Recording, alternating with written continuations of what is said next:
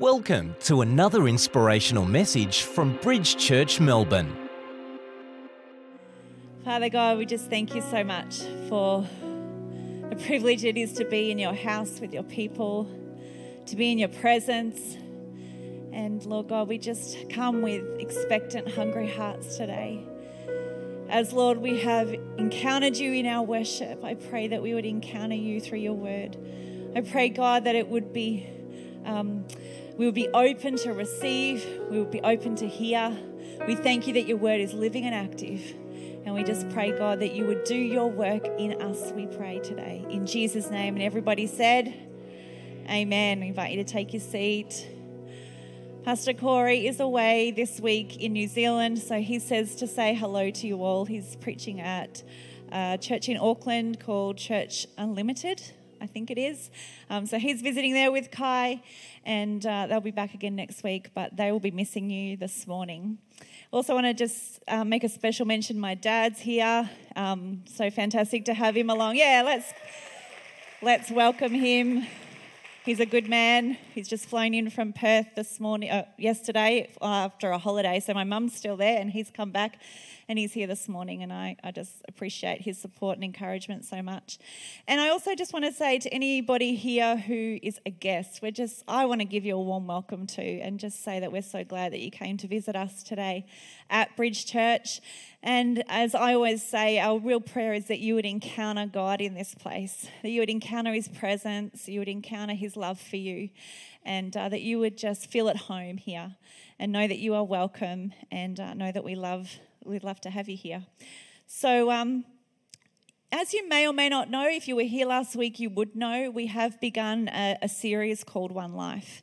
And uh, I'm really excited about this series that we are doing all across our church, all across our campuses um, in this season. It's a discipleship um, pathway series. We're talking about what it means to be a disciple of Jesus.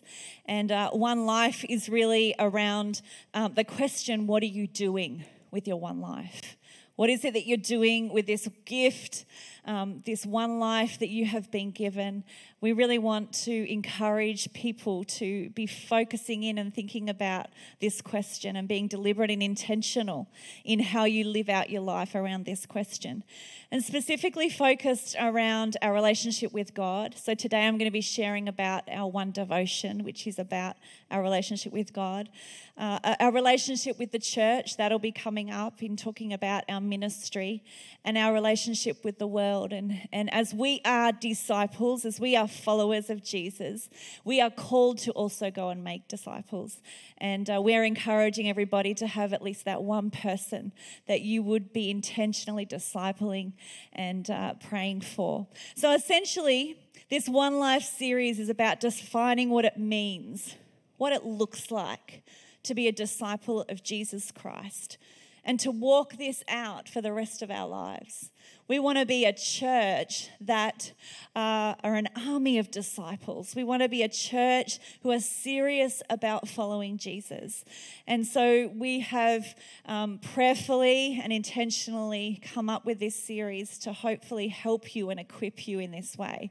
So we are doing this series this year, but there will be more to come next year and in our new year. So um, I'm just really excited about what God's got in store for us through this, for our church, for his church. He's given us this design, and we we um, we're just so excited about what He's going to do. So, as I said this week, I'm sharing about one devotion, something really close to my heart.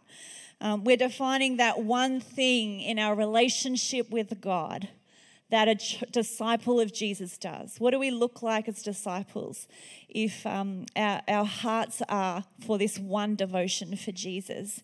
In our praying, in our study of the word, in our worship when we come to church, our, our worship at home, our intimacy with Jesus being the most important thing when it comes to our devotion. And our text this morning, we're going to read from Luke chapter 11, which will come up in a moment behind me from verses 1 to 13. But just a quick summary of this passage before we get into it, before we dive into the scriptures, into the Word of God. Um, the text just prior to this scripture that we're about to read, we see Mary and Martha encountering Jesus with very different responses to him. You, you may well know it. There's Martha who is serving Jesus, she's busy doing uh, things for Jesus. And then there is Mary who is waiting and she's sitting at the feet of Jesus. And Jesus very clearly defines that it is Mary who has chosen the good portion, the one thing, he says, that is necessary. And so we go from this scene of Mary and Martha and into Luke 11 immediately, where we see Jesus withdrawing away to pray in a certain place. And the disciples come and they ask him, Teach us, Lord, how to pray. And essentially, they're saying, Show us how to do this. Show us how to be disciples. What does this relationship with God actually look like? And so, Jesus invites the disciples into the intimate ways that he connects with God. And he goes through the Lord's Prayer. And he focuses on our relationship with God through our prayer life and what we bring to that relationship. And he also highlights in this scripture the gift that we have been given of the Holy Spirit to help us. So let's read from Luke 11, starting at verse 1. And it says, Now Jesus was praying in a certain place. And when he finished, one of his disciples said to him, Lord, teach us to pray as John taught his disciples. And he said to them, When you pray, say, Father, hallowed be your name, your kingdom come. Give us each day our daily bread and forgive us our sins. For we ourselves forgive everyone who is indebted to us. And lead us not into temptation. And he said to them in verse 5 Which of you who has a friend will go to him at midnight and say to him, Friend, lend me three loaves, for a friend of mine has arrived on a journey, and I have nothing to set before him? And he will answer from within, do not bother me. The door is now shut, and my children are with me in bed. I cannot get up and give you anything. I tell you, though, he will not get up and give him anything because he is his friend yet. Because of his impudence, he will rise and give him whatever he needs. And I tell you, ask and it will be given to you. Seek and you will find. Knock and it will be open to you. For everyone who asks receives and the one who seeks finds, and to the one who knocks, it will be opened. What father among you, if his son asks for a fish, will instead of a fish give him a serpent? Or if he asks for an egg, will he give him a scorpion? If you then, who are evil, know how to give good gifts to your children, how much more will the Heavenly Father give the Holy Spirit to those who ask him? This disciples' prayer, this Lord's prayer, reflects an attitude, I think, of dependence on God. That is our foundation of our relationship with God. Our devotion with God comes from this place of dependence and of trust. And Jesus invites the disciples into this approach to prayer that expresses this dependence on God for everything. And commentary by Darrell Bock says it expresses a desire for holiness, this prayer, for God's ruling presence, for a life of forgiveness. And it recognizes that provision and spiritual protection come from God. And here is reflected the heart of our relationship with God, our one devotion. There is this invitation of discipleship.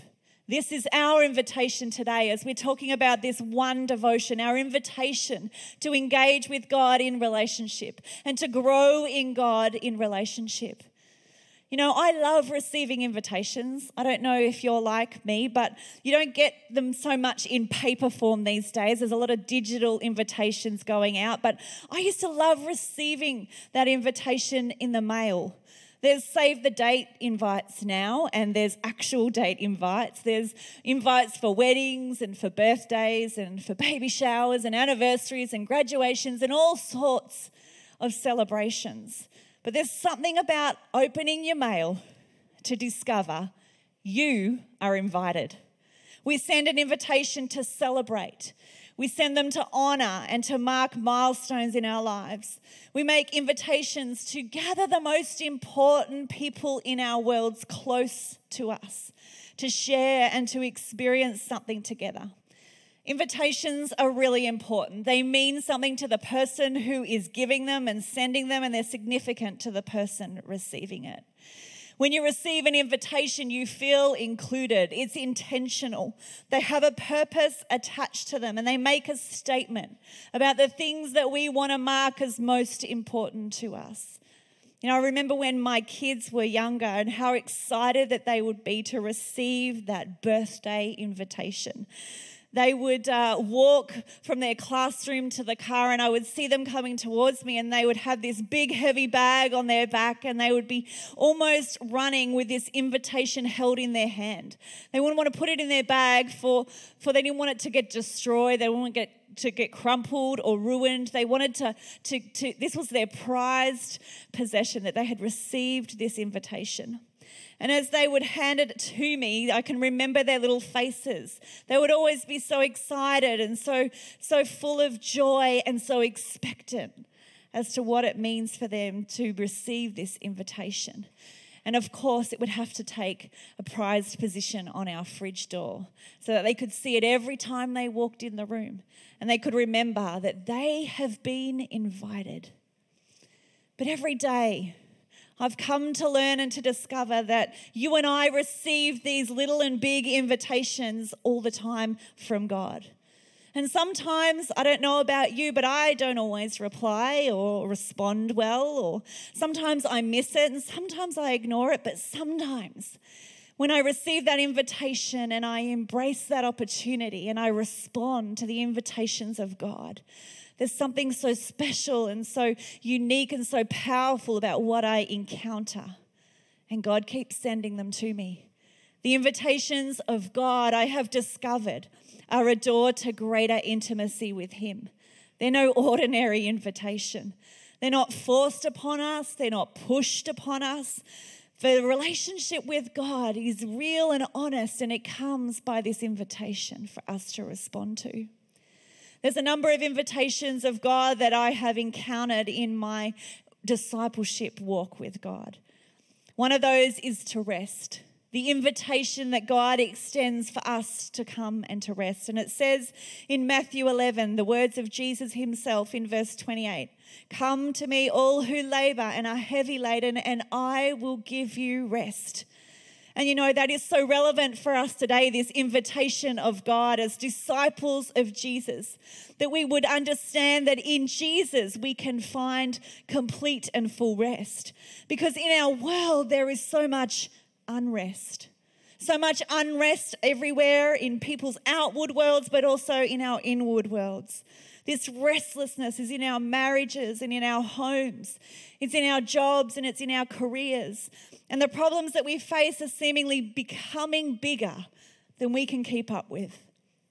This restlessness is particularly apparent in our relationships, and it's primarily due to the restlessness in the human heart and our separation from Christ. And so, as we understand what it means to come and rest in God, that we understand how relevant it is in the world that we live in today. This is Jesus' invitation to enter into his rest.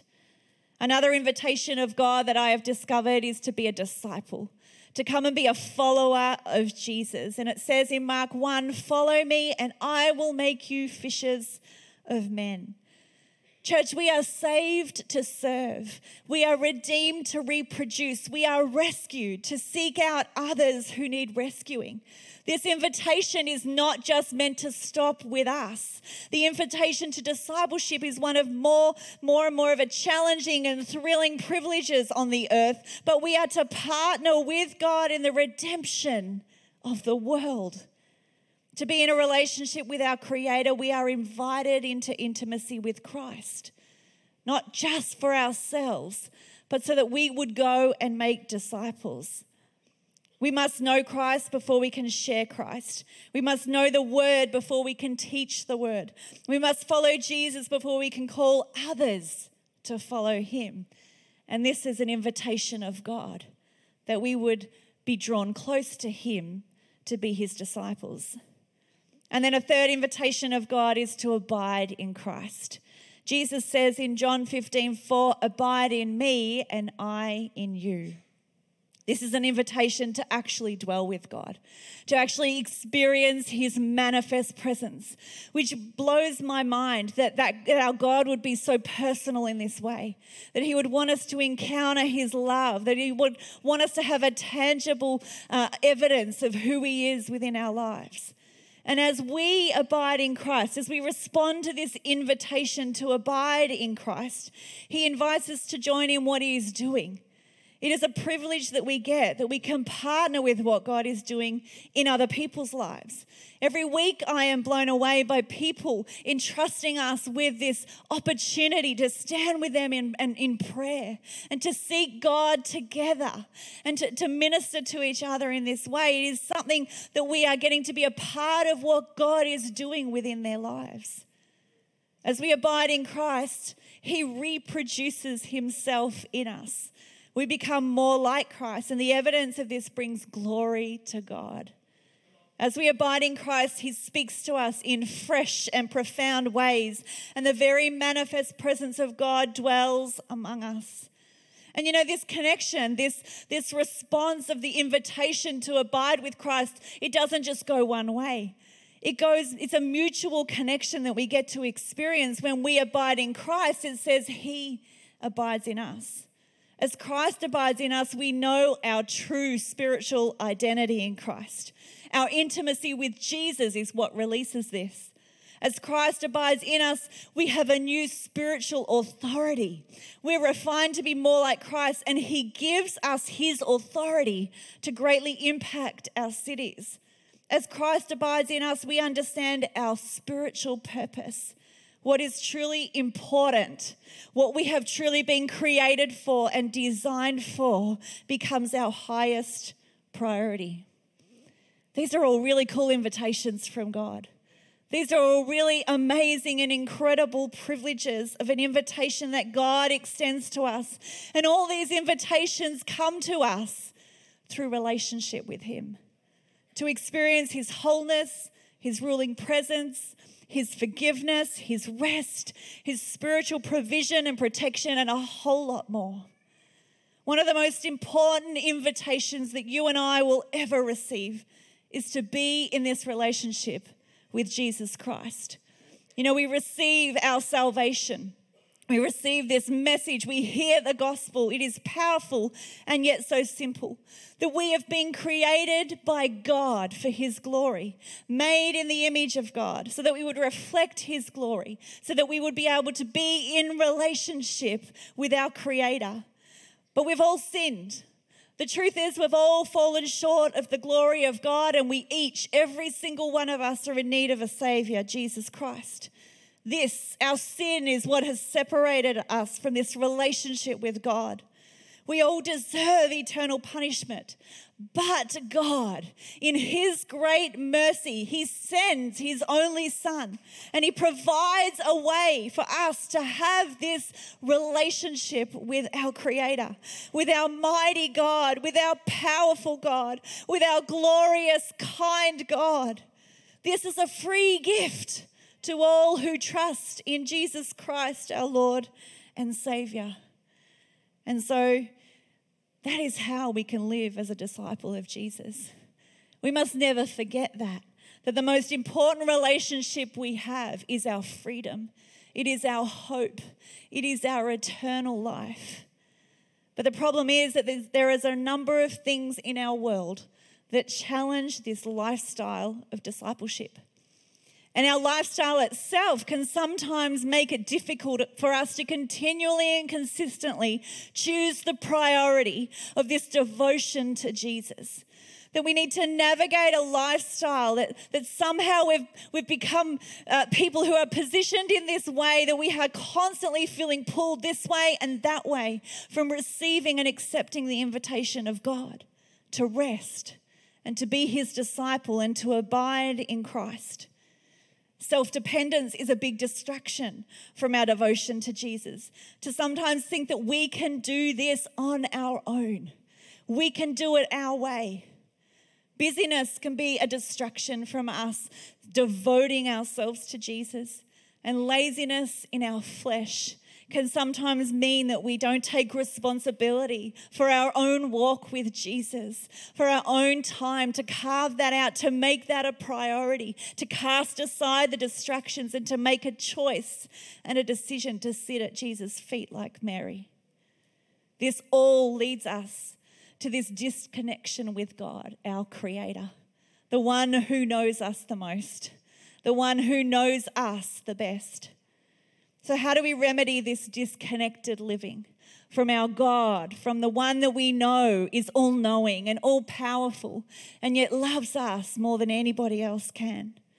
Well, it gives us uh, uh, some indication here in Luke 11 where we see Jesus.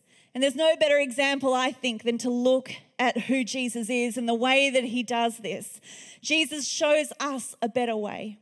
He is our example. And we see here in this first part of the text today that he, he had a time, a time that he carved out, an appointment, an early morning time that he, he came and he met with his God, with his Father. He had a place. He, he went and he removed himself to a desolate place where he could be by himself, where he could sit and wait and be still and know that he is God. And he had a lifestyle. He made it a priority that he would do this often. It would be a part of the way that he lived his life, a part of the way that he did what he did. And then he had a pattern, and he gives us the Lord's Prayer as a pattern of connecting with God, connecting with who our God is, connecting with what it is that God wills for our lives. And so for us, it's just that simple that we would follow this pattern, we would follow this, this example of Jesus Christ, that we would ourselves very simply find a time, that we would com- be committed to, to making sure that in our calendar and in our diaries, we are prioritizing this time with our God. And then when we make that time, that we actually keep our appointment, that we are understanding who it is we've made this appointment with our God, our King, our Creator that we would find a place. It doesn't have to be anything extravagant or amazing. It can just be a quiet space that you can find. A place that means that you can to limit your distractions and you can sit in private and you can be quiet and you can hear the whisper. You can hear the still small voice that God often speaks to us in and that we are consistent in our lifestyle. We make sure that we are committed as devoted followers of Jesus, that we are committed to the consistency of our time with God. And then we find a pattern that works for us. And there are so many ways. I love who our God is because there are so many ways that we connect with who God is. We can do it in nature. We can read the Word of God and we can pray the Word of God. We can talk to God with our voices. We can worship God. We can journal. We can write. There are so many ways that we can find a pattern to connecting and devoting our lives to Christ. So, this is a, a pattern that we can see in the text. And if it was good enough for Jesus, then I believe it's good enough for you and I. So, how do we follow Jesus' example of relationship? The way that he does relationship with his Father? Well, quite simply, we pursue our intimacy with Christ. This is the purest form of discipleship. Our top priority with this one life, all of this, all of life flows from this place, from this kind of practice. There's no denying the fruit that comes from our lives and in our ministries and in our serving and in our calling when we are intimate with Jesus. Nothing can imitate this, nothing can copy it, nothing can compare to the heart transformation that takes place in our inner person from the time taken in the presence of God. Intimacy with God is about really knowing who He is. And sometimes in our lives, when we get busy or we get distracted, or even when we feel lazy in our faith, that we can sometimes forget who our God actually is. And that one of the most uh, amazing things is to be known by God, to know that we are not alone, to know that He loves us. Trust is at the heart of our intimacy with God. That's no small thing. I understand that. But the more that we trust in God, the more intimately we can know Him. God wants intimacy with you and I. The work of the gospel, all that Christ has done for us, means that there is all that has been done that is necessary for us to be able to have this free, available, loving, open, honest, real living relationship with God. All He wants from us is to trust Him and believe in Him. We don't need to strive. In fact, the Bible says to strive to enter His rest. We don't need to work hard.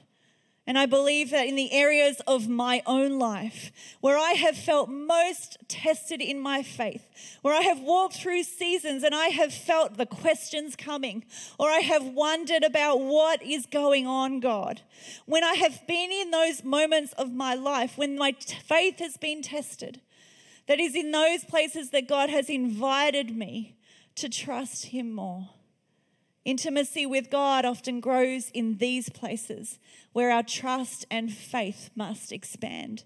They must enlarge within us by the Holy Spirit's help. So, how do we pursue intimacy with Jesus? Well, we take the invitation for intimacy seriously. We, like my children, would covet that invitation.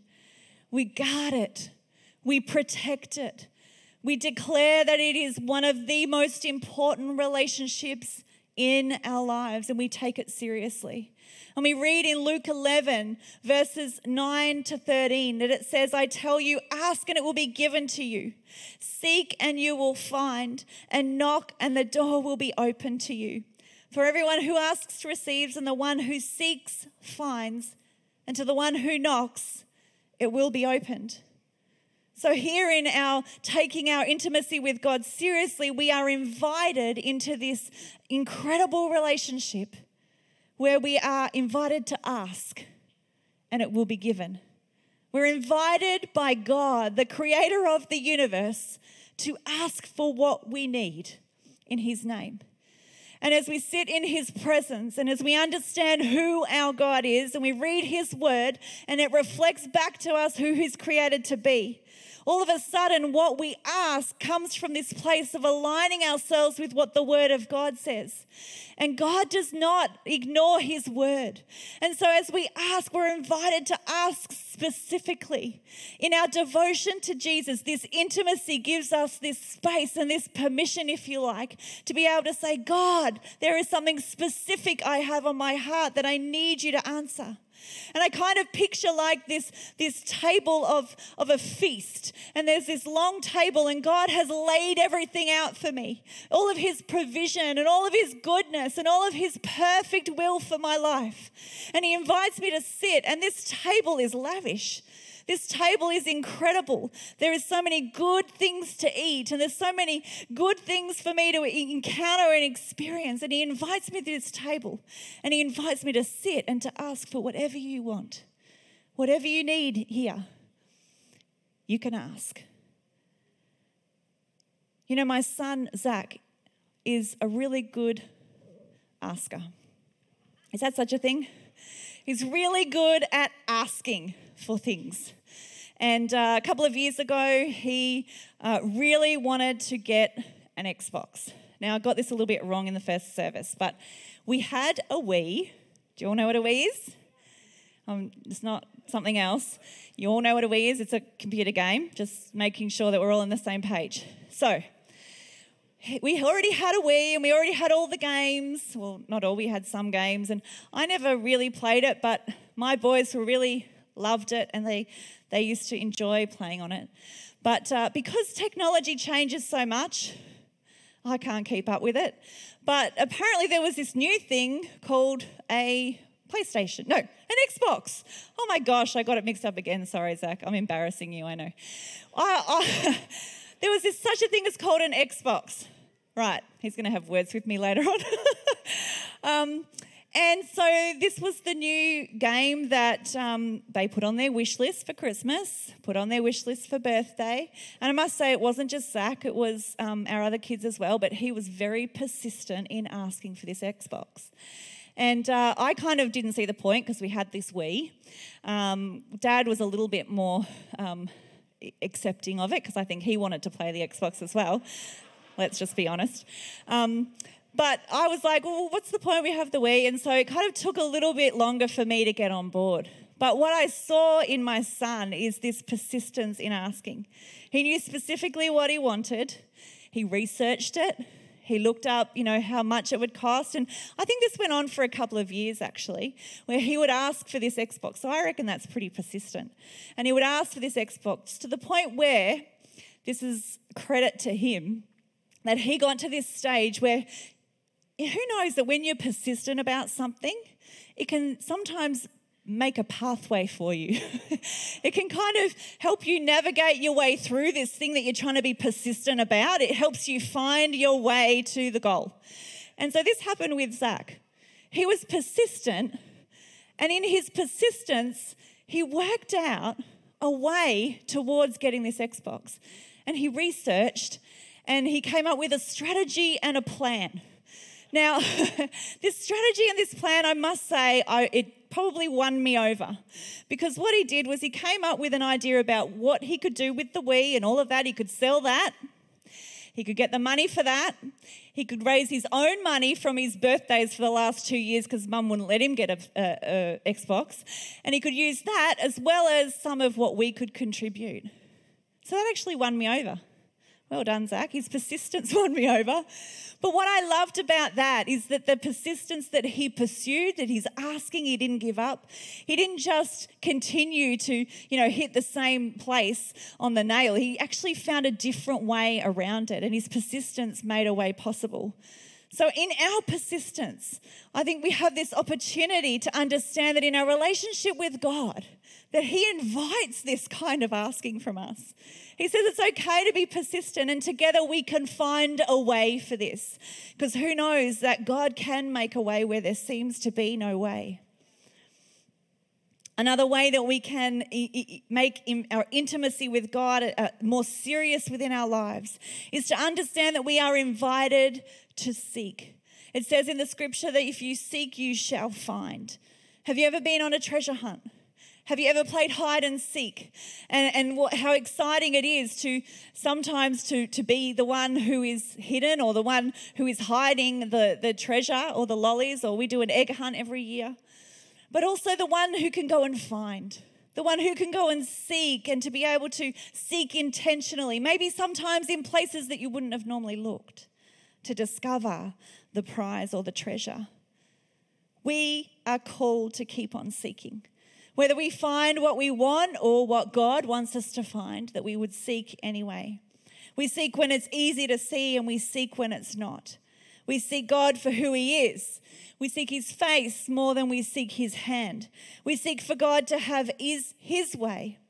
The Bible says, Seek and you shall find me. So we are called to be disciples, devoted to Jesus, who keep on seeking Him.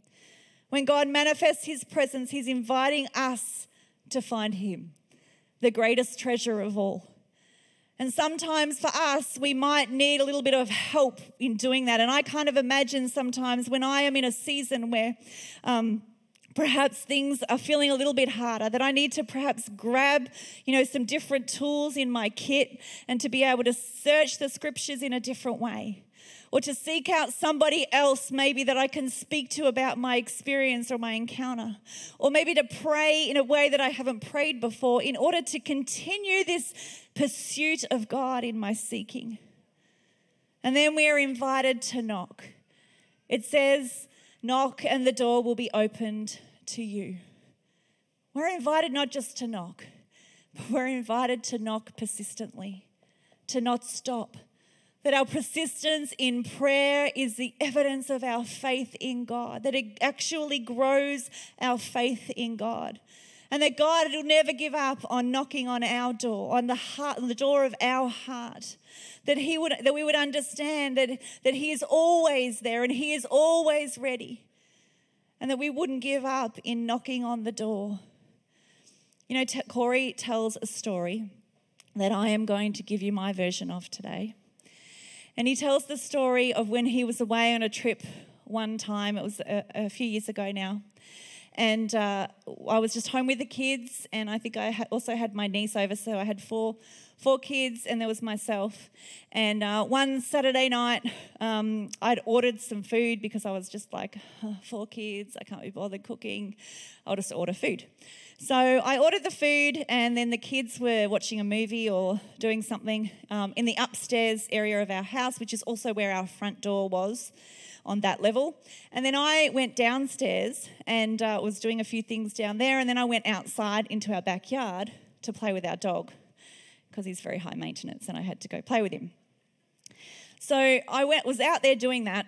And uh, meanwhile, while I was outside, so I couldn't really hear what was going on in the house, while I was outside, someone came to our front door and knocked on the door. So I don't really know how this escalated. I'm not really sure kind of what happened in the moments um, before I came upstairs. But uh, the kids kind of immediately panicked and didn't answer the door. But they, you know, how you go, shh, shh, shh, don't, don't talk. Maybe they turn the TV off, turn the TV off. So they turn the TV off. They're quiet and they waited. This person knocks again. They, they didn't do anything. They just sat there and they're like, but meanwhile, they're kind of whispering to each other and they're starting to imagine that there's somebody outside the door that wants to get them. And so this person keeps knocking. This person's very persistent, knocks again. They don't come down and get me. They're just kind of working themselves up into this panic and this fear. And uh, until finally, the next thing that this person starts to do is they actually start to try the door handle.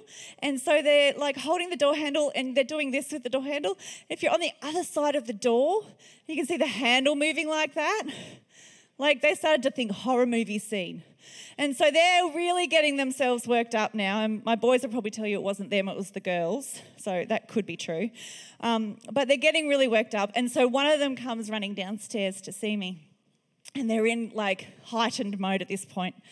So I've, I've kind of been completely unaware of this, but my level of anxiety then starts to go up because the kids are telling me someone's trying to get into the house. You know, they're trying to break into our house. Mum, you have to help us. We're scared. And so I'm a little bit kind of, you know, I'm at the best of times, I'm like, let me just go and check that out for myself. But um, it just, the way they made it sound was just so full on that I'm like, I have to, obviously, I have to go up and do this on my own. So I walk up the stairs, and as I got to the top of the stairs, this person tries the door handle again. Like that's not normal, is it? When you go to someone's house, you don't you, you don't try the door handle, you knock on the door or you ring the doorbell. So then I go, oh my gosh, someone is trying to break into our house. And before I even think about it, I say, go away or I'll call the cops. And at the moment that those words left my mouth, I remembered I'd ordered my dinner and it was the delivery guy at the door. So I was so embarrassed. It was so quick in that moment. I'm like, oh my gosh. I said it. I said, go away or I'll call the cops. And then the next thing I'm walking towards the door. So my kids are like, what is she doing? Get away from the door. Um, so I open the door, and uh, the delivery guy there is there with my Thai for dinner. He's like, Dinner? And I'm like, I'm so sorry. You kind of scared my kids, but thank you so much. And, and that was it. But. It's a good story for Corey to tell. He doesn't tell it quite as nicely as that, but anyway, that's the truth of what actually happened. Um, so, but my point is that that delivery guy, if he had have given up knocking, I would have been hungry that night. I mean, you know, I would have got myself something else, but not as nice as Thai food. but uh, he didn't give up. I can't believe he didn't get up, give up because we just didn't answer the door for so long. And then I'm yelling at him, go away. I am a nice person. I won't say that if you come over to my house, I promise. So, but he was not, he did not give up. He was persistent in his knocking. And uh, I, I, just think it's a great reminder for us in, in when we are seeking God, in our one devotion to God, that we would not ever give up in this time to sit at the feet of Jesus and that we would continue to push aside the things that would distract us and the things that would want to come and take over this time with our God, and that we would be willing to persist and to not give up. So we're called to ask specifically. We are called to seek intentionally. Do you know that there is over 5,000 promises in the Bible? We need to seek them out. We need to seek them and pull them out and, and apply them to our lives and to make sure that we are living according to the word of God and not to our feelings. And then we are called to knock persistently. You know, the greatest revelation that will sustain your one devotion is understanding and knowing God as a personal Heavenly Father. And it says here in verse 11 What father among you, if his son asks for a fish, will instead of a fish give him a serpent? Or if he asks for an egg, will give him a scorpion? If you then, who are evil, know how to give good gifts to your children, how much more will the Heavenly Father give the Holy Spirit to those who ask him? You know that we have a good God. He is a kind God. He is a giving God. He is a gracious God. He is our sovereign creator and He is a loving Father. He is both powerful and He is personal. And we can't separate the two of who God is and His nature. Otherwise, we begin to develop a wrong view of who our God is. And that can limit this time that we can sit with Him and we can drink in from His presence, and our hunger can be satisfied from Him. When we approach God as our powerful and as our loving Heavenly Father, we can expect in faith that He will respond to us. I love this quote that Corey shared last week of C.T. Studd that my mother in law used to say, and I can just picture her saying it. It's something that she lived by. And it says, Only one life will soon be past. Only what's done for Jesus will last. Let's be devoted followers of Jesus Christ. Let's be known for our devotion to Jesus. That with this one life that we have been given, that we would understand that this is what will last for eternity. This one relationship with God that is the most important thing in our world. Thank you for joining us for this message today. It is an incredible privilege to share with you the Word of God, and we trust that you've been blessed by listening. We don't assume that every person listening has a personal relationship with Jesus Christ. And so today we want to extend an invitation to you to begin the faith journey of following Jesus. The Bible teaches us every one of us have been created for relationship with God. Sin has separated every one of us from that relationship, but God has provided a solution in giving us his son, Jesus Christ. John 3:16 tells us that for God so loved the world that he gave his only son, so that whoever believes in him would not perish but have everlasting life. You have an opportunity today to respond with a confession of faith and a decision to believe in Jesus. Today, we invite you to make a deliberate decision to invite Jesus Christ to be your personal Lord and Savior. Romans 10:10 says that with our hearts we believe and are justified, and with our mouths we confess and we are saved. So right now, if you have faith in your heart and you're ready to make that decision, you can simply pray this prayer with me. Dear God, I thank you that you love me so much that you sent Jesus to die on the cross for me. Thank you that through his death and resurrection, I am forgiven of my sin to start a brand new life. Lord Jesus, I ask you to forgive me, cleanse me, and to fill me with the power of your Holy Spirit. Today, I choose you as my Lord and Savior, and I thank you that I am now born again as a child of God. Amen. If you prayed that prayer today, we would love to know and we would love to help you in any way that we can. You can contact us on our Bridge Church website, bridgechurch.com, and we'd love to hear from you. God bless you. Thank you for listening to this message. We hope you have been challenged and encouraged.